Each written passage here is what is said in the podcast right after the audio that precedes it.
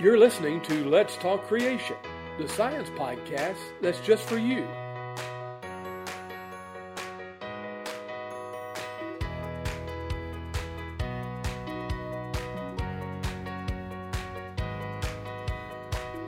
Well, hey, we are back for episode 20, believe it or not, of Let's Talk Creation uh, with Paul Garner and Todd Wood. I am Paul Garner. And I am Todd Wood. Now, Todd, we have, I think, a great episode uh, lined up for, for our listeners today. But before we get into that, we do just want to remind everybody uh, to like and to share and subscribe. Uh, on whatever platform you're uh, watching or listening to this uh, on YouTube or any of the other uh, podcast streaming platforms uh, that we're available on. So do remember to do that. And uh, we've got lots of great content coming up. So make sure that you get the notifications. Now, we are um, releasing this episode, Todd, I understand, the week of Thanksgiving. Now, Thanksgiving obviously uh, is something that you guys do in America, and I know absolutely next to nothing about Thanksgiving apart from the fact that it is the week that the turkeys dread. yeah. Uh, so tell me about Thanksgiving. Yeah. Well, it sort of goes back to you know the Mayflower coming over here and and the Pilgrims. It was sort of a celebration of harvest, and yeah, and so nowadays it's mostly a time to eat too much. There's usually an insanely large meal, traditionally turkey, sometimes ham, sometimes both, potatoes, oftentimes sweet potatoes. Pumpkin pie is also quite common. I do love my pumpkin pie. Cranberries, we'll, we'll have cranberries. But anyway, yeah. And then um, there's traditionally some sort of American football game, which is another thing not popular there in the UK. Um, and then the day after is most recently become, you know, the launching day of Christmas shopping here in the U.S. They call it Black Friday uh-huh. because it's the day in which businesses go back in the black after the lean year, right? So they, they sell an enormous amount of stuff because everybody's trying to buy Christmas presents. And usually there's some insanely good deals to be had, discounts and so forth. Mm. It sounds like it's almost as big a deal as Christmas uh, over there. You know, it one kind of, big sort of is. family it's, occasions. It, it, it kind of is. It's kind of odd because you have Thanksgiving and then a month later it's Christmas, and they're kind mm. of very similar sorts of celebrations, mm. except with Christmas you end up getting presents or giving presents. Yeah. So yeah, and so that's why you know we think of hmm. sort of the end of the year here in America is the holiday season because you've got Thanksgiving, you've got Christmas, you've got New Year's Eve, all right in a row, and then January sure. is boring, comparatively speaking. yeah. Well, I, I guess I should uh, wish all of my American cousins a very happy Thanksgiving as we sort Thank of launch you. into this uh, episode. Uh, and yeah, we've got an interesting episode lined up. Um, in, many ways, this is kind of a prelude to what we hope is going to be an occasional series. We're not quite sure how this is going to pan out, but um, what we thought it would be good to do is to introduce uh, some guests uh, over the coming months who have uh, they're scholars who've worked on particular scientific research projects and just invite them on to talk about the, the research that they're doing as a kind of introduction to you know what as creationists we do as scientists and, and how we go. And uh, we've got some great guests uh, lined up for that.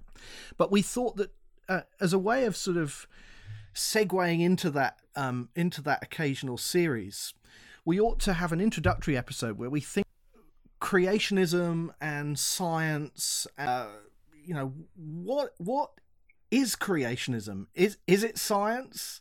Some of our critics would say it's not science. Maybe they'd say it's pseudoscience. And so we just wanted to explore uh, you know all of those kinds of questions. What is it that we do as as creation scientists? Is it different from what our non-creationist colleagues do? If so how is it different? How do we integrate our theology and our science? Should we even integrate our theology and our science. So, you know, it's all of those kinds of questions. And I thought, uh, Todd, I know you've been giving this a great deal of thought recently. And I wondered if you could sort of start us off by just telling us what science is? Because that's a really straightforward question, isn't it? Right? yeah, it's a, it's a straightforward question. No problem. Easily answered. oh, goodness. Yeah. Uh, what is science? This has sort of been sort of a question that's been on people's minds for a long time. So, the beginning of science, it, it sort of starts in the 16th century, back in the 1500s. And this is sort of the, the dawn of modern science. And the to understand it, you sort of have to contrast it with the way people had been thinking throughout the Middle Ages, and that was, at least in Western Europe, the idea that you know you gain knowledge from people who have knowledge, right? So you you want to know something about animals? Well, then you need to go consult someone like Pliny or Aristotle or maybe maybe Albertus Magnus. Some of these, um, especially though Pliny and Aristotle, they would be sort of the ancient experts that people would mm. defer to and say, well, these if these you know if there's something to be known about animals, these guys would know. And so, yeah, and so it was a kind of an odd thing, right? So you would always sort of defer to people who are smarter than you, and it was sort of considered presumptuous to suggest that they might be wrong. Mm. So it led to this all sorts of weird stuff, right? So in the Middle Ages, if you were teaching uh, anatomy to doctors, none of the students nor the professor would ever actually dissect a cadaver. Hmm. Instead, if there was a criminal being put to death or if there's some poor person who died, the local government allowed you to cut him up. You'd go and get the butcher or the barber to do it for you. And then if what you read in your ancient book contradicted what they found in the body, well, then it's the butcher's fault because he just butchered it, quite literally. Um, so it was a strange thing, wow. right? And so then in the in the in yeah. the in the mid 16th century, you get this guy, uh, uh, Vesalius, Andreas Vesalius, who comes along and he says, you know, if I want to know about anatomy, I really ought to just dissect things myself. And so this was sort of a shocking thing. And he comes up with hundreds of errors that he thinks are in the ancient expert uh, called Galen. So Vesalius finds all these errors in Galen, and he says, "Look, we can't just take these people's word for it. We ought to be checking things out for ourselves. That becomes science, right? Don't take anybody's word for it. Just go and check things out for yourself. Right. And, observation. Yeah. So observation becomes a key characteristic of science. Exactly. And so, yeah, so that becomes the, the mark that sort of sets apart science from other activities is that, hmm. well, if we're going to be a scientist, we need to make observations. We need to do experiments, right? So hmm. experiments are essentially observations that are carefully controlled so that you can be sure that you see what you what you're actually trying to discover and and and learn about. Um, and so, yeah, you get these classic experiments in the in the early years of science where people are are kind of surprised to realize that much of what they had thought was true in the past is not correct. So they, mm. they discover, for example, it, be, it, it becomes clear in the in the 17th century that the heart is not producing blood. Mm. The heart is circulating blood. And when you think about it, you could, if you were butchering an animal, you could see how much blood is coming squirting out of the heart. If that heart was producing that much blood at, the, at that rate, you'd swell up like a balloon and pop. It's just, it's just silly, right? and so you think, why would anyone think that the heart produced the blood? But they did. And then you have people who think that rotting meat turns into turns into insects and it only took you know Francesco Redi to put some gauze over the top of rotting meat, and the maggots only showed up on the gauze; they didn't show up in the meat. So he showed mm-hmm. no, that's it's not the meat that's producing the maggots and the insects; it's something else. And so all of these sort of old ideas that are just really wrong sort of fall down really quickly in the face of this new thing. And so mm-hmm. it became sort of an assumption that science Science is the only way to produce sure knowledge. Mm. If you want to be right about something, then you got to do science. And science is always right. right. And the the word science comes from the Latin knowledge. that means knowledge. Yeah. And in fact, th- this is still a popular kind of idea today, isn't it? That science is just this kind of body of facts that yep. we can just sort of learn by is. Uh, but it's not, is it? It's it. Science is more of an activity or a process. That's right. Yeah. Not a set body of knowledge. So as as the the process of science, the community of science progresses, it becomes pretty clear that the, the thing that sort of marks off science as different is the way it goes about investigating claims about the reality around us, right? Mm. So if you say, for example, the heart produces blood, well, all right, then that has certain consequences, right? It means mm. that these other things are going to be true. And you sort of follow follow those ideas and make your observations and it turns out none of those implications are right. Just, the heart does not produce blood, the heart just circulates the blood. Mm. So so yeah, that's essentially what science is. And we generally tend to prefer scientific explanations that are going to be productive and fruitful, right? And the classic example, the, the classic statement of this is if your if your theory explains everything, then it doesn't explain anything, right?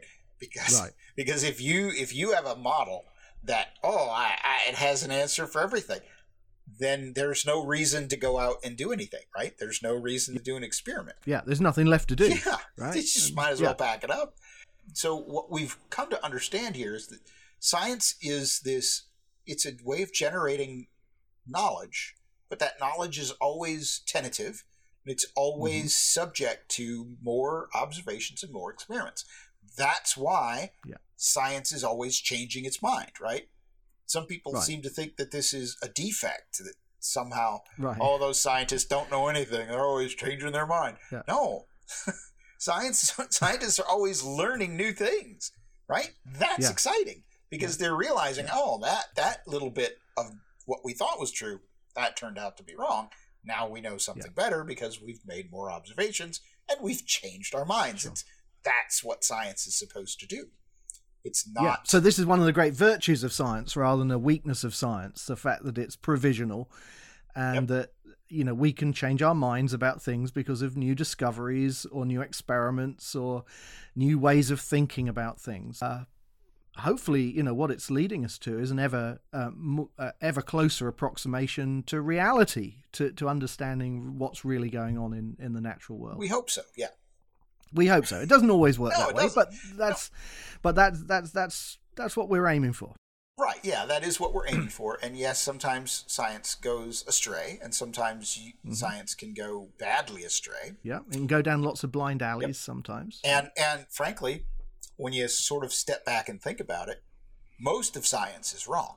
And that may sound crazy, sure.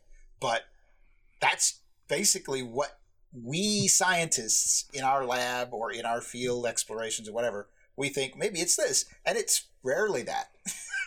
mm. the, the, the truth is only one thing, but the error, oh, there's lots of possibilities for error. So most of scientific ideas have fallen by the wayside because, well, we've learned more things and sometimes it's sometimes those old ideas are wildly incorrect, like the heart producing blood, and sometimes they're only slightly wrong, and we sort of mm-hmm. have to tweak things a little bit in order to make our models better. Hmm. So, and we and we should because of the tentative nature of, of science, we should always be skeptical of our own ideas and our own uh, our own theories and models and we should bring that skepticism uh, to uh, testing those, those models. And be sure that if we don't test our own ideas somebody else is going to do it for us because that's how science works because it's it's a kind of collective enterprise. That's right. And uh, so some somebody else is going to point out the flaws in your model even if even if you omit to do so. That's right. And, and this is this is a strength of science. This is this is one of the great virtues of science. I think so yeah because you know you're not you're not allowed to just say things that are false and get away with it right nobody nobody right. gets away with that kind of mm-hmm. thing you get called on it mm-hmm. when you when mm-hmm. you make false claims sometimes you can make weak claims mm. sometimes you make claims that are just not very well supported by the evidence and sometimes you get called on it sometimes you don't depends yeah so that's the good part about science. It's always moving forward. It's always learning new things. Uh, and it's always, hopefully, not always, but we hope that it will always get closer to reality. That our that our conceptions of the way the world works will become closer and closer to the way the world actually works. So, what is science? So- I, I think it's a process of of experimenting and discovering and proposing explanations and constantly revising those explanations and bringing them closer together. So this kind of leads into another question, which is uh, what then separates science from uh, non-science? Because there are other disciplines that have value and meaning and can be extremely useful uh, in a pragmatic sense, Yep. but are yeah we we don't regard them as um, Right. there are perhaps other ways of knowing things that are not scientific. So this kind of brings up this entire um, question of, of well what the philosophers of science have called the demarcation problem Right. what is it that demarcates science as science and distinct from non-science and again this is not a simple straightforward question as you might imagine is that right That is right. Science tends to blur rather easily and readily into just about any human endeavor that exists, right? I mean, you can have the science of music, you can talk about the science of art. I'm, I'm fascinated with um, the way people talk about you know these kinds of colors make you feel a certain way right and so Mm. How would that work? Well guess what? It does work and uh, they do make you feel a certain way. And and certain kinds of music in stores is designed to make you want to buy things which is amazing to me. And to me that's that's a science thing right? It's not just it's not just art for art's sake. It's it's a scientific expression so yeah science blurs into everything. So what sets off what is science from what is not science? So if you s for example were to look at say philosophy uh, pure philosophy right? Thinking about you know logic and the rules of, of knowledge and the rules of, of what things are true and what things cannot be true and that sort of thing. Uh, that would not that would be something we would say that's probably not science. It's not based on specific examples. Math is another one, right? Two plus two equals four. It doesn't matter if it's two apples plus two oranges or two people plus two goats. Two plus two is always four. It's totally irrelevant. It's completely independent of the the actual reality around us.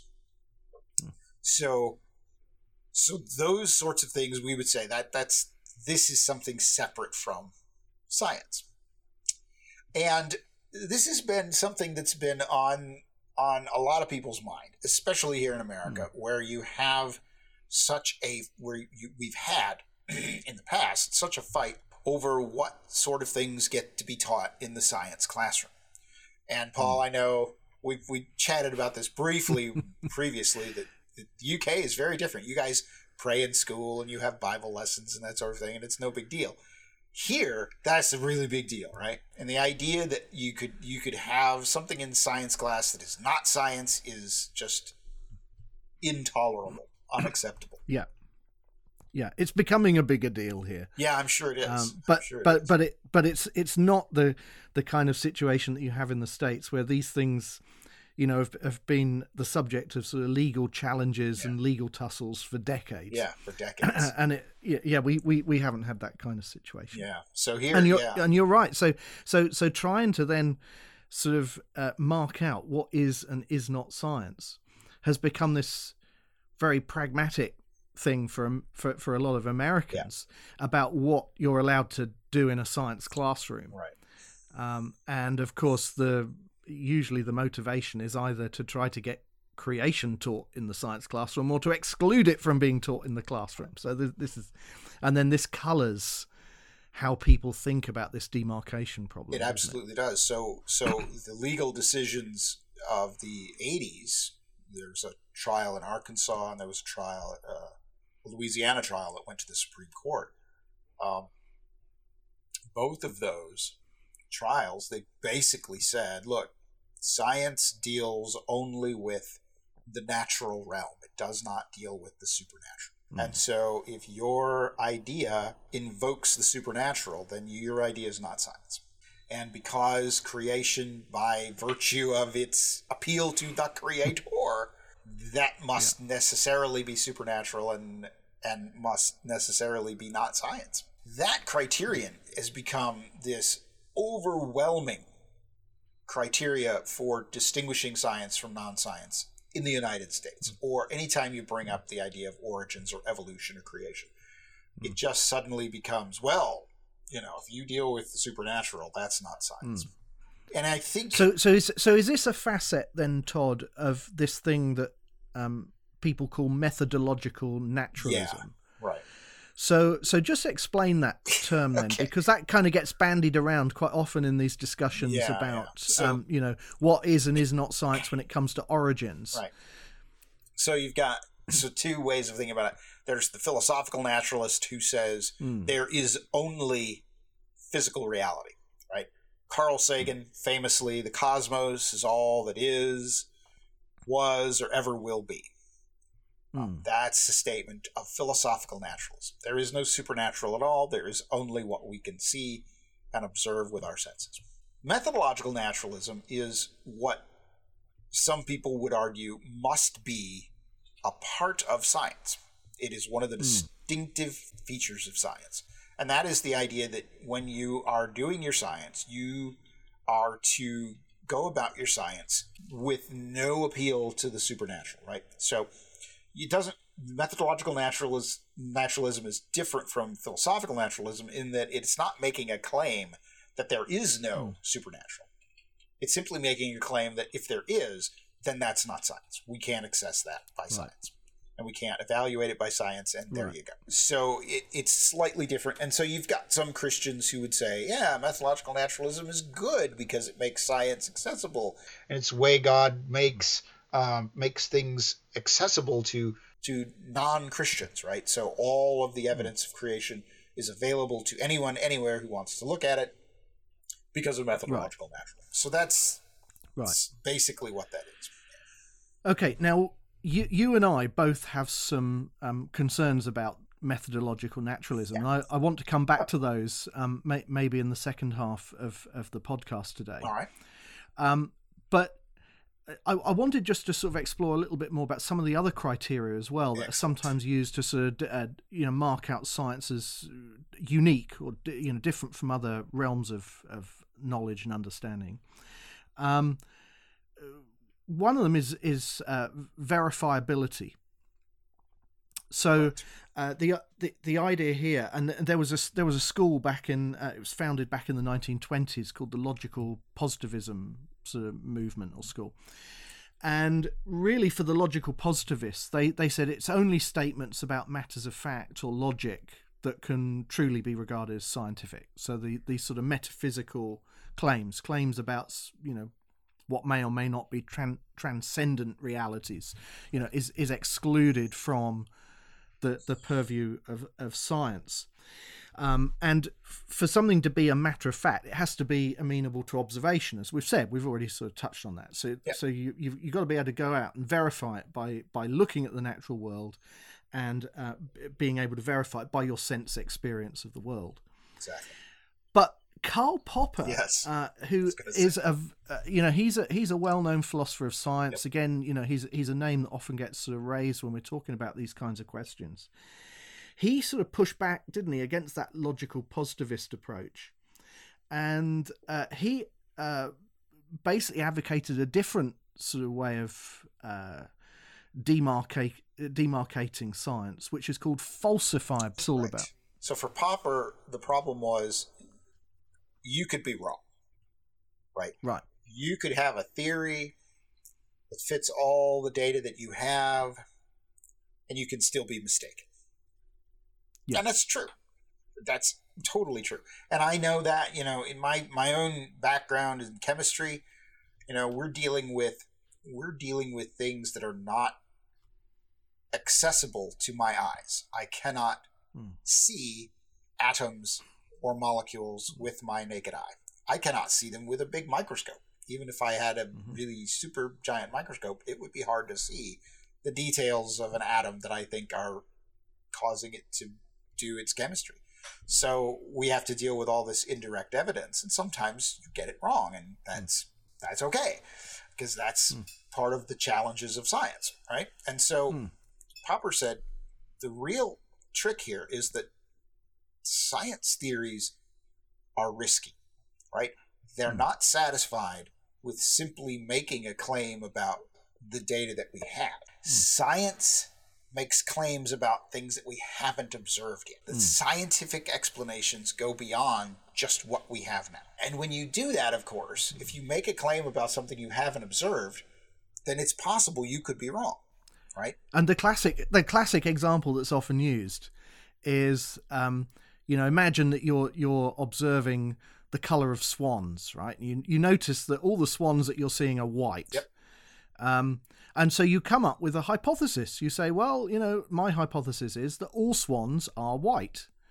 Well, you can carry on observing swans, right? And yep. um, you only need to find one swan that is black or some other color. Right. And you've falsified your hypothesis. Yep. And this this is falsifiability. It's right. it's the ability to prove that your hypothesis is incorrect. Right. And there yeah. are black swans, right? Right. Right. So yeah. And so the exactly. good scientist would say, all right, well, I'm either going to reject all swans are white, or I'm going to modify it to be 99% of swans are white, or some some right. large, measurable majority of swans yeah. are white. What you would not do would be to say, that's that's not a swan because it's not white.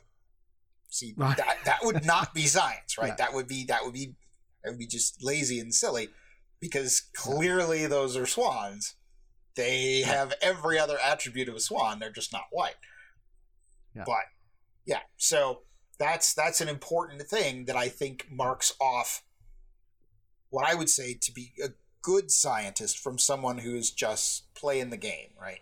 And right. and I don't know that I want to say that there's a hard line between what is science and what is not science. I've never been very comfortable mm. with that. But at the same mm. time, if people are pulling that kind of game where they're saying, "Well, that can't possibly be a swan," then even though it's clearly a swan, mm. um, because it's not white. Uh, that that makes me bristle and think there's something funny going on here. I, I don't know that I like this. And you might think yeah. that's weird and no one does that, but it's surprisingly common um, to see mm. people trying to play those games and say, no, my theory is so important that it can't be wrong. So mm. your counter evidence must itself be incorrect. Yeah. Maybe. Yeah. And I think it's worth examining the evidence carefully because that's part of science as well. You know, mm-hmm. Make sure that you didn't just take a Sharpie marker and mark up some mm. poor white swan and make it black. but if you can rule that out and find, you know, this is a genuinely black swan, then then it's time to change the model because it's mm-hmm. falsifiable, right? That's mm-hmm. that's one of the yeah, key yeah. things. The trick with falsifiability, of course, is that there are things in science that are not falsifiable. right. Right? The whole yeah. enterprise of science itself, the idea that somehow making observations and proposing theories and continuing to make more observations, that's going to lead us to knowledge. How could you possibly falsify that? How could you even test it? Mm-hmm. We don't right. know, right? All we can do is keep right. exploring and keep yeah. revising. But are, is science actually working? We just sort of have to say, yeah, it you can sort of take the pragmatic route and say it generates useful things that are helpful. It helps us to mm-hmm. explain things. We can put people on the moon and so forth and yada yada yada. All that stuff. It works. That's basically mm-hmm. what you come back to with science is that it works. But yeah, so the scientific enterprise itself is kind of not falsifiable, which is so falsifiability yeah. ends up not being a perfect criterion for what is or isn't science. Yeah. This is part yeah. of the problem, right? It's it it yeah. we don't have one easy characteristic yeah. that is both necessary to make something scientific and sufficient in and of itself. If th- this characteristic is found only in scientific activities and never in anything else, there's nothing like that. Mhm. There's only this Yeah. sort of cluster of ideas, some of which are part of certain sciences, and some of which are not, and then you get sort of half of them in this thing over here that's clearly art or design or something else that's not science. Mhm. Yeah. yeah, it's it's Yeah. tricky. So we've so we've kind of talked about observation and verifiability, and we've talked about um, the appeal to natural causation, and you know we've talked about falsifiability.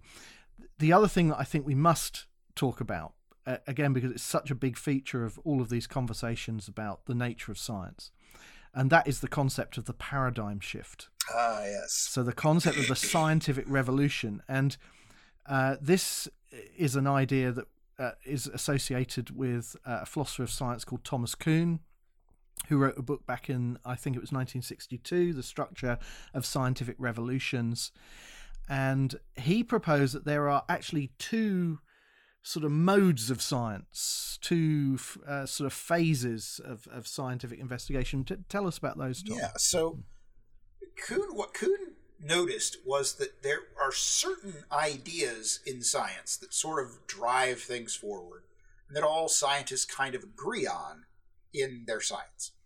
And those ideas tend to be pretty big, right? Mm. And they tend to sort of direct the kinds of inquiry that scientists do or are allowed to do, the kinds of questions that are deemed interesting or not interesting. Uh, and so this is what he would call a paradigm, right? And I would think of that as sort of you can sort of think of science as kind of having these this hierarchy of ideas where you have at the very top you have these these assumptions and ideas that have been around in science for a very long time, never been shown to be incorrect, and they sort of guide hmm. everything. And as you move down closer to the empirical world, the world that you can see and observe and, and experiment on, the hmm. theories tend to get more and more specific and more and more empirical uh, until you get hmm. down to the very, you know, the scientist in the lab doing his experiment. And so those higher level ideas tend to be held much more tightly, right? They tend to be they tend to be viewed as very unlikely to be incorrect. Hmm. So simple example, and this is this is sort of the classic Kuhnian example, right? The the idea of the Earth being the center of the universe, or the the Earth being in orbit around the sun, and that that sort of sets out how you view the entire cosmos and what you think are acceptable ways of thinking about things and, and how you would approach explaining certain observations and so forth. So, one thing that people have noticed for a very long time the wandering stars, right? The planets, uh, as they were known in the ancient times, they sometimes, as you're observing them over the course of, of many nights, you'll notice that they kind of back up and spin around and then go forward again. Hmm. And it was sort of in the geocentric world, the world where the Earth is, you know, the center and everything orbits it. The planets, the planetary motion was described with this weird set of, they called them epicycles. And so there were these weird, the, the, the planets weren't simply orbiting, they were orbiting in the, these circles that spun around the center. Why they did that, we don't know, but it was supposed to essentially explain this, what they call retrograde motion, the, the, this this hmm. observation that occasionally planets would stop, back up, and then go forward again.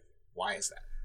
And in the heliocentric model, it was easy because the Earth is orbiting too, right? So we're hmm. moving as well as these other planets are moving, and every now and then, as as we sort of cross paths, it looks like, from our perspective, that the um, the planet has backed up and turned around and then turned around and gone back forward again. And it's only because we're sort of catching up to them in our orbit, and Hmm. then it looks like they've gone back. But Right. that's not what happens. So so the paradigm then is this massive large thing. And for for Kuhn it was always you know, a paradigm is a specific thing about a specific group of scientists, and it's a big thing. And then there's what he called normal science. Mm. And I tend to think there's there's many layers, right?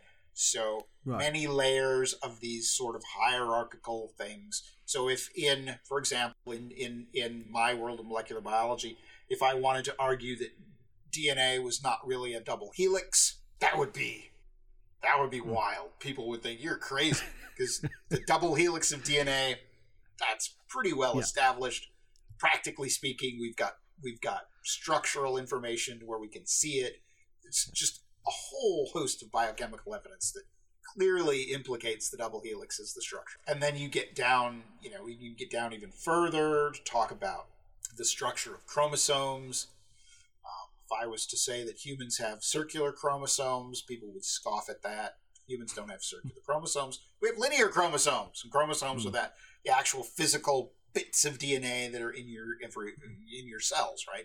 And so, Mm. so there are these hierarchies of ideas Yeah. that are just sort of accepted. Of course, that's right. Yeah. Who would who would question that? And they they then then dictate what is appropriate, and what is interesting to study in a particular field. So if I wanted Yeah. to go and get a PhD in how DNA is not a really a double helix, no one would do that. Because that's that's a silly thing to do. Yeah. That that's just not Yeah. that's not a worthy subject of study. hmm Yeah. So But kind of the but kind of the higher up you get in that hierarchy of explanations or that hierarchy of theories or models, whatever you want to call them, the, the less connected you are Yeah. to specific observations. And actually the harder it gets Yes. to falsify those ideas. And they're and they're often informed by more than just the scientific data. They're often informed by our worldview our, our philosophical ideas our religious ideas. And actually um, falsifying some of those lower level theories actually has relatively little impact very often on the higher level models. Right. It becomes very hard. They're, they're much more resistant to falsification than the lower level kind of theories. Right. Yeah. So yeah, the higher up in the, the hierarchy, because they just those models tend to be established with a very different kind of approach to evidence, right? So if you read Right.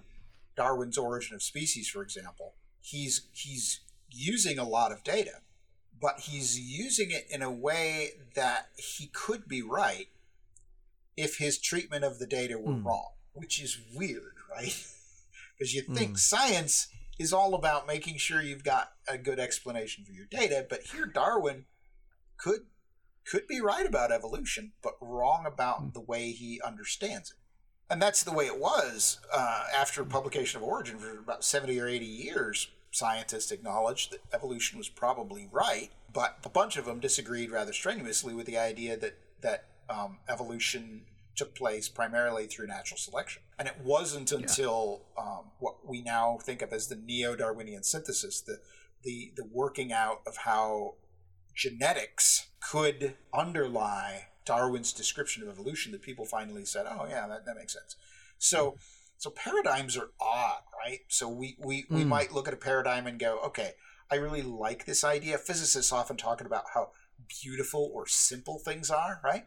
If you can uh, explain a bunch of different data that you wouldn't expect to be connected, then that's that's a point in your favor. Um, so Newton experienced this when Newton published his ideas about gravity. Yeah. Um, he he could explain finally why the retrograde motion in the planets works. Mm-hmm. Why no one was ever really able to model planetary motion as a circle, but instead it's better, as Kepler showed us, it's better modeled as an ellipse, which is sort of a mm. squished circle. And then, which no one expected, he showed that the tides, that has to do with the gravity from the moon Yeah. which was bizarre. People were trying to explain how the you know how the planets move, and he's talking about the tides all of a sudden. What? Yeah. So it was surprising, and so people said, mm-hmm. "Ah, this is mm-hmm. this is amazing. Newton has done something really amazing." And then you get Edmund Halley, who comes along and says, "You know, mm-hmm. that comet that shows up every seventy-five years, it's going to show up again, and this is its orbit, and this is how it works." And and sure enough, here it comes, and it was amazing. I mean, he he was able to start predicting the motion of comets. And so this is sort of part of what goes into this thinking about higher level theories that are sort of far away from the data. Halley could have been wrong about Halley's comet, and Newton could still have been right. Yeah. And the funny thing about Newton is there were problems. Even though everybody flocked to it, there were still problems, open questions. And one of those was the, the motion of certain planets. And and some of it was resolved by discovering additional planets that we didn't know were out there, and so they have impacts on planetary motion. But the motion of Mercury's orbit, that was hmm. never solved really satisfyingly until Einstein came along and said, Newton's okay, but relativity is really the way to go. And his model, you know, basically absorbed everything Newton did and then went a little bit further and suddenly Mercury's orbit makes sense yeah. now. So it's a very it's a very different way. So, you know, I could go in the lab and say, I'm gonna predict that this comet's gonna move in this way, and if it doesn't, that doesn't mean Newton's wrong or Einstein is wrong. It just means I made a mistake. So it's a very yeah. strange way of thinking about science, but it's really mm. reflective of exactly what it's like when you start when you mm. get into science. You realize there are there are ideas that are acceptable, and you're going to benefit by studying those ideas, and there are ideas that are not acceptable, that are silly and out of bounds. You've been listening to Todd and Paul Talk Creation. If you'd like more information on sponsorship opportunities, or maybe you'd like to have a product or book reviewed or discussed on our podcast, please contact us at podcast at coresci.org. That's podcast at coresci.org. Do you have questions regarding the young age creation as a model? Well, we've got you covered with a book by podcast own Paul Garner. His book, The New Creationism, was dubbed the single best book on creation and the flood by filmmakers of Is Genesis History. If you don't already have a copy, be sure to check it out on Amazon today. Now, let's get back to the podcast. This is all uh, extremely helpful and, very interesting, and you, we've kind of explored, a, you know, a lot of um, what are regarded as sort of major characteristics of of science that help to define what we mean by science and what distinguishes it from non-science.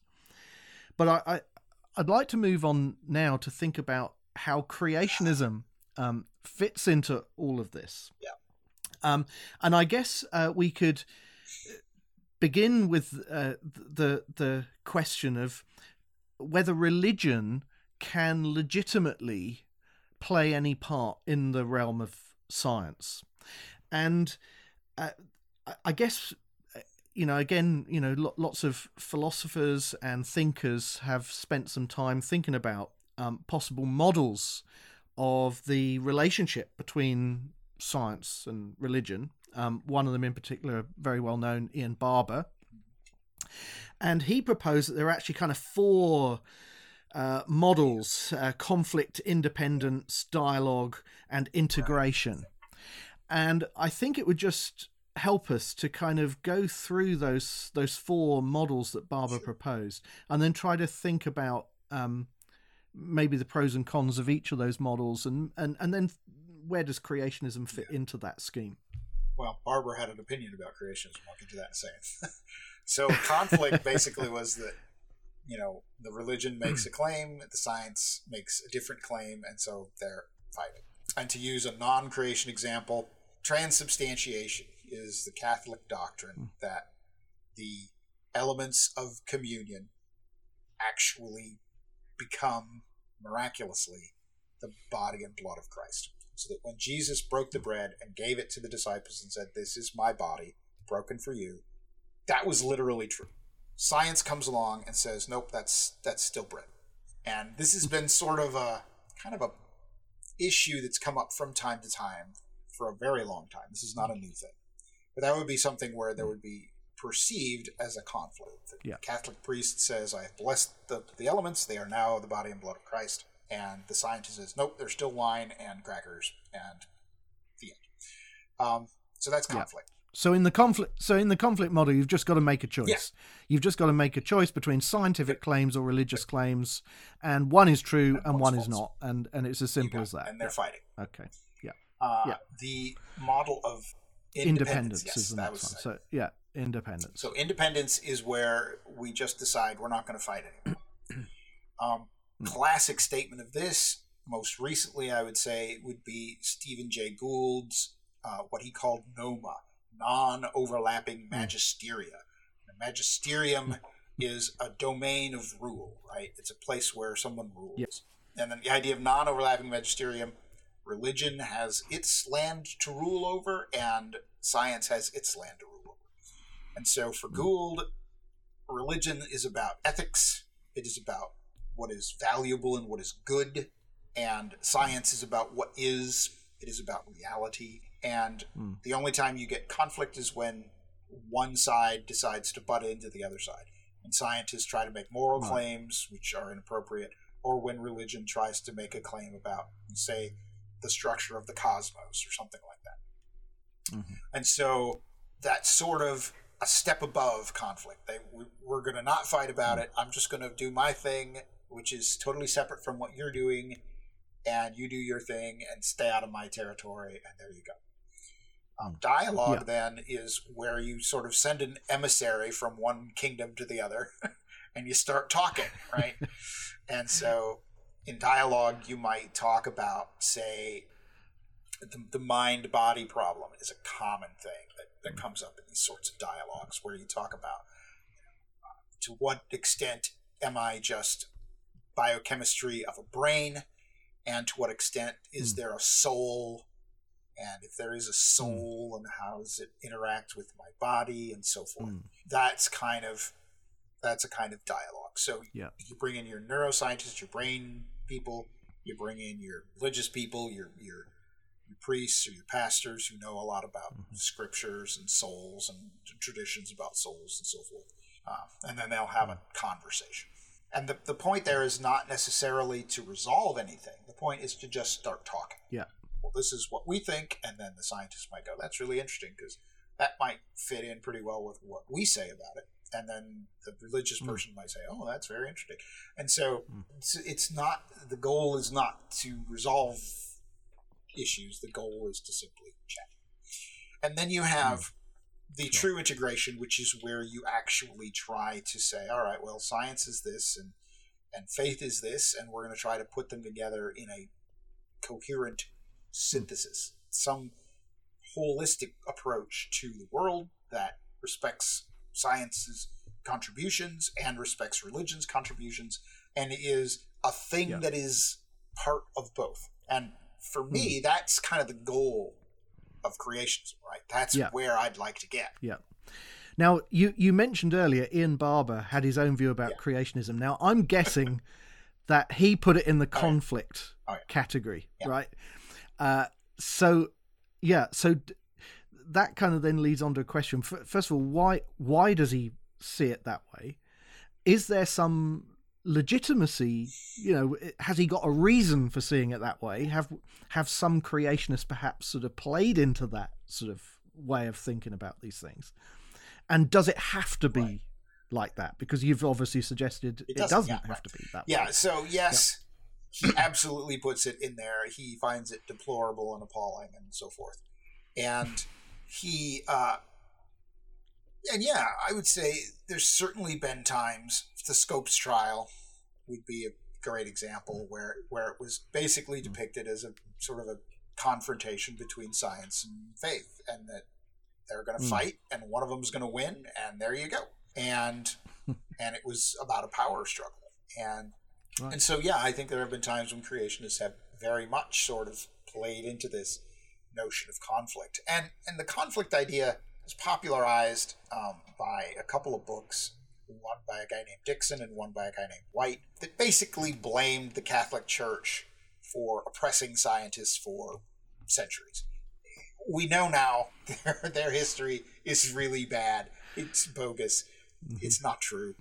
Galileo gets dragged up every now and then as, as an example of conflict, but Mhm. there are at least a hundred more examples of times when the church worked really well with scientists, and Mhm. there's not been a conflict. And so, so the idea that this is somehow the dominant model is, is silly. And the fourth model is, well, let's put something together, right? And the goal Yeah. then would be that fourth model, getting to Right. that place where science and faith are integrated into a whole, which is what Mm. I think creationism ought to be striving for, and I think we are, and I think we're making progress um, towards that. So I am kind of encouraged. But yeah, is creationism science? That's kind of one of those questions that comes up time and again. And I'd say some creationism can very much be science, unquestionably. And some creationism is a lot of hand waving and silliness and and hmm. isn't really hmm. doing science. And so it's not all hmm. one thing. That's the, that's the real trick. So Right. teasing out what is you know equivalent to somebody putting up a meme on Facebook versus someone who is actually you know out there like you out there at the Grand hmm. Canyon collecting samples of rocks to bring hmm. them back to the lab hmm. and look at them under the microscope. How many did you look at? Three, four hundred, something like that. Yeah, I think we looked at about 400 thin Yeah. sections, something That- like that. That we and, and I don't know how many actual rock samples, but yeah, Right? a lot. Yeah, that's not theology. It's just not that. That's science. No. and you might think it's Yeah. it's terrible science because it's a waste of time because you're trying to prove something stupid from your religion. Yeah. If I put a, a, a atheist scientist next to you doing exactly the same things, I couldn't tell the difference, right? Because you're both doing science. So Yeah. Now th- this this raises an interesting uh, question. Then, um, you know, is what we do as creationists in any sense different from what our non-creationist colleagues are doing? Um, you've kind of intimated there that at some level, at least, it's actually not different. Um, when, when creationism is is done well, um, you know, we are uh, we're we're going out, we're doing field work, we're doing laboratory experiments, we're collecting data, we're analyzing that data using appropriate um, methods. Uh, we're uh, we're we're hoping to report our results accurately and and properly in peer reviewed um, forums. Uh, we uh, discuss the implications of our data. We propose further work that arises, new questions that arise from fr- from what we've discovered, and that all sounds extremely familiar. This Yes. this is basically the normal sort of process of science. But I guess what some people uh, get re- really leery about is but at the end of the day you're appe- you're appealing to the supernatural it, a lot of it comes back to this this sticking point about methodological naturalism so maybe you could sort of explore that a little bit because I, I think in some ways a kind of weak form of methodological naturalism is not a bad thing um, we, we don't appeal to miraculous explanations every time we come a, across something in science we can't explain. So you could say, well, that's a kind of weak form of methodological naturalism. But on the other hand, uh, you know, we are willing to appeal to the creation of separate kinds of organisms and things of that sort that that, that maybe have more of a a supernatural kind of o- overtone to them. So yeah, so yeah, just is- try and sort of unpack some of that. that's a lot to unpack. Um, are, Yeah. are, are we doing the same thing as scientists do? On, on the one hand, sort of yes, right? Because they have their paradigms, right? That they learn from authorities. So nobody is nobody's doing the kind of research exactly like Darwin did in the in the hmm. 1800s, trying to see if evolution was viable as an explanation because everybody assumes evolution must be right. Well, a lot of people assume evolution must be right. And so they don't really question it.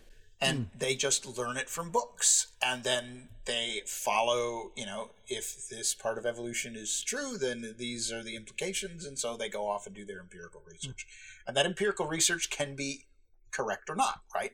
So you can say hmm. this creature is an intermediate between these two other species. And then maybe later you find out, oh, no, that was wrong and that's hmm. okay. That doesn't change your your understanding of evolution. It just simply says, "Well, I got I got that particular detail wrong," and hmm. it's kind of like what happens in creationism, where you know we we we go and we make our observations. We say, "Well, these observations line up pretty well with, say, this group of species being a created kind," and then there's a new new species that's published and discovered, and maybe we say it belongs to that created kind, maybe we say it doesn't. So there is some resemblance there, and we don't necessarily throw away our uh, understanding of creation because we got this created kind wrong, or we got this rock layer interpreted incorrectly. So there mm. are those similarities. But at the same time, I do think there are things about creationism that really are different. One of those differences is that we do root of some of our explanations in in the supernatural, in the either the nature of mm. God or the way that God has interacted with creation over history. And this brings us back to this whole issue of integration. Yeah, exactly. What what we're what we are very um, consciously trying to do is to integrate insights that we get from the Bible, for, from theology, with our scientific right. studies in a way that perhaps you know most scientists don't don't try to do that. They're they're in one of these other camps. They're they're in the conflict or the independence camp or even the dialogue camp. But you know that that there are relatively few of us who are in that integration yeah, that are actively who, working who are trying to actively yeah. integrate. And yeah. and and yeah, yeah I, I would say most scientists are are content to think of their religion as a, a perfectly and totally private thing, and mm-hmm. it is totally independent of evidence, whatever their religious uh, uh opinions might be. Yeah. Just doesn't have anything to do with their science. Uh, whereas with creationists, yeah. we think this absolutely has something to do mm-hmm. with with the world around us, and I think you know, as a Christian, I'm I'm not sure how we get away from that kind of integration, right? So. Even if you know nothing about creationism. Even if you are maybe you're a theistic evolutionist and pretty happy to be a theistic evolutionist, we still pray, right? We still pray that mm. God would heal people. We still pray that God would meet needs and so forth. What is the point of doing that if we genuinely think that God does not interfere with with our world? I mm. sort of have to have faith in a God that is able and willing to intervene in creation to make certain things happen. So yeah, I don't see how a Christian cannot think that there is some integrated whole. And maybe you want to say, hmm. I, I'm just not going to get into that. I just don't know how to do any of that. That's fine. Hmm. We creation scientists will roll up our sleeves and hmm. try it anyway. And, and, part, and part of that integration, part of that integration, Todd, is about the kinds of questions I think we're willing right. to ask. Because you know, we are willing to ask questions perhaps that arise from our understanding of the Bible, things that the Bible says about the history of the world, and they then um, feed into our uh, hypotheses, the hypotheses that we're willing to entertain. And they're going to be different, aren't they, from somebody who is working in a purely naturalistic sure. uh, kind sure. of framework? So, yeah. yeah so the, the places that we get our ideas, yeah. But at the same time, you have that hierarchical structure again, right? So mm. I might have an idea about the flood and what the flood did to the world, and I might be wrong. This, I don't know that that means the flood didn't happen. I think that just means I was wrong about what I thought the flood was like, and it's okay. Right. Uh, so you have that yeah. hierarchy there. Sure. So, I mean, this this raises another question. I mean, how how exactly then does this sort of model of integration work? We've on the one hand, we've got the scientific data, and we can examine the data, and we can sort of construct scientific models to explain the data. On the other hand, we've got a set of biblical data. You know, we, we've we've got our study of the the scriptures, and we can that also has to be interpreted in the same way that we have to interpret scientific data. We have to interpret the Bible. Um, how then do these two sort of bodies of data interact with one another? How how you know what are the lines of feedback and, and yeah, so on? I would say there's actually a third component there. Okay, and the the third component I think is is the theological component, right? Because there is a right. system of theology out there that is based in part on on scripture, right, and based in part on logic. And there are parts of that that are more important than other parts. And so theology mm. might be tweaked a little bit if if we come to think new things about something. Um, but yeah, there there has to be this constant dialogue going on hmm. uh, where you're looking at this text and going, are we sure we have interpreted this text correctly? You're looking at your theology and thinking, okay, you know, it, it, are my interpretations of the text and the scientific data, do they make sense within my theological scheme? And then you look at the actual data itself. Now, for some skeptics, I think they would say, well, theology is just your opinion and the Bible is just a book. And yeah, mm. that's there's an interaction there that's going on too, right? To, to, to establish that mm. the Bible is a thing worth listening to and a, and a text worth mm. studying that gives us information. Um, so there's that feedback as well. And, and it requires constant care, constant mm. discussion, uh, preferably with scholars who know about more than one discipline, right? It can't just be the theologians doing their thing and trying to make a theology that's sort of independent of science, and it can't be that scientists are just trying to make construct their synthesis with their well, I'll just say it with my own pretty limited understanding of hmm. um, theology and the Bible. I, I I don't know the original languages of the Bible. I and you know my understanding is I, I, spend a lot of time reading and studying, but that's not the same as being a theologian. So the task of the creationist, I think, is quite a bit more complicated than just a scientist who wants to mm. shut himself off from all these other things and just say, mm. I am going to study this data. I'm going to explain it the best way I can using methodological naturalism, and I really don't care what it means for your mm religion or my religion or anybody else's religion. It's just not. mm It's just not relevant. Um, we're constantly mm. asking those questions and constantly having those conversations across disciplines, across these lines, the, the, the theological and the, and the biblical and the and the evidential, the, mm-hmm. the scientific, and trying to mm-hmm. sort of come up with that one explanation that sort of satisfies everything. Mm. And I think I think it's important to say that for those of us who uh, you know have a high view of them that the Bible ultimately has priority here. We we can't avoid the hard work, as you've said, of of hermeneutics, you know, understanding the Bible and making sure that you know we're informed by good scholarship on on these things in in areas that we don't really understand.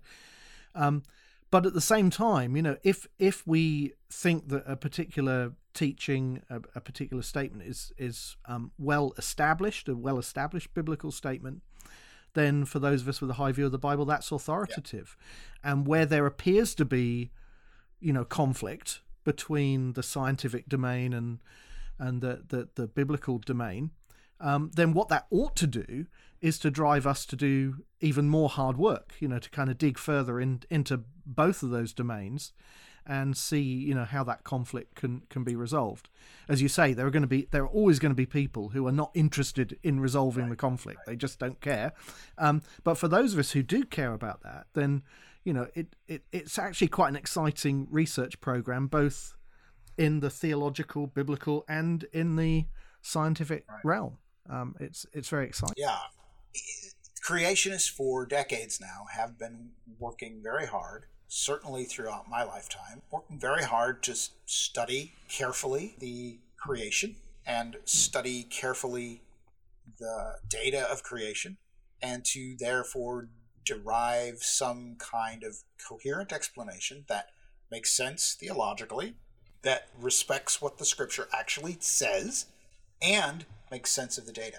And that program of research has been surprisingly successful maybe you maybe mm. we shouldn't be surprised, right? Because it just shows that I don't have very much faith in what I say I believe. But at the same time, I I always get a big charge and big excitement mm. when I, there's some new discovery that's published or new study that's published that shows, oh yeah, the flood makes sense, or the flood can explain this, mm. or the conventional model of uh, that particular phenomenon isn't very well established, and there are lots of holes in it where creation could devise their own explanations. Um, and it mm. and it happens in enough, often enough, mm. that it makes creationism. I mean, if if if you want to call us a pseudoscience, we're the most productive pseudoscience that has ever been. um, and yeah. so so yeah, and I think yeah. that's worth celebrating. And I think that's another one of those things yeah. that are a mark of good science is that it it's mm-hmm. productive, mm-hmm. it's fruitful, it mm-hmm. gives you new ways of looking at things, it brings new knowledge to the table that you didn't have before. Mm-hmm. And creationism has been doing that for more than 50 years, 60, 70 years now. Um, and people need to know about it, and I don't think they do. And Yeah. so, No. Hence, let's do a sporadic, intermittent series of podcasts here Yeah. where we celebrate some of these pretty cool accomplishments of creation researchers as they're looking at God's creation through the eyes and through the lens of you know biblical authority and mm-hmm. and the theology of creationism and it makes sense and it's producing amazing results Yeah.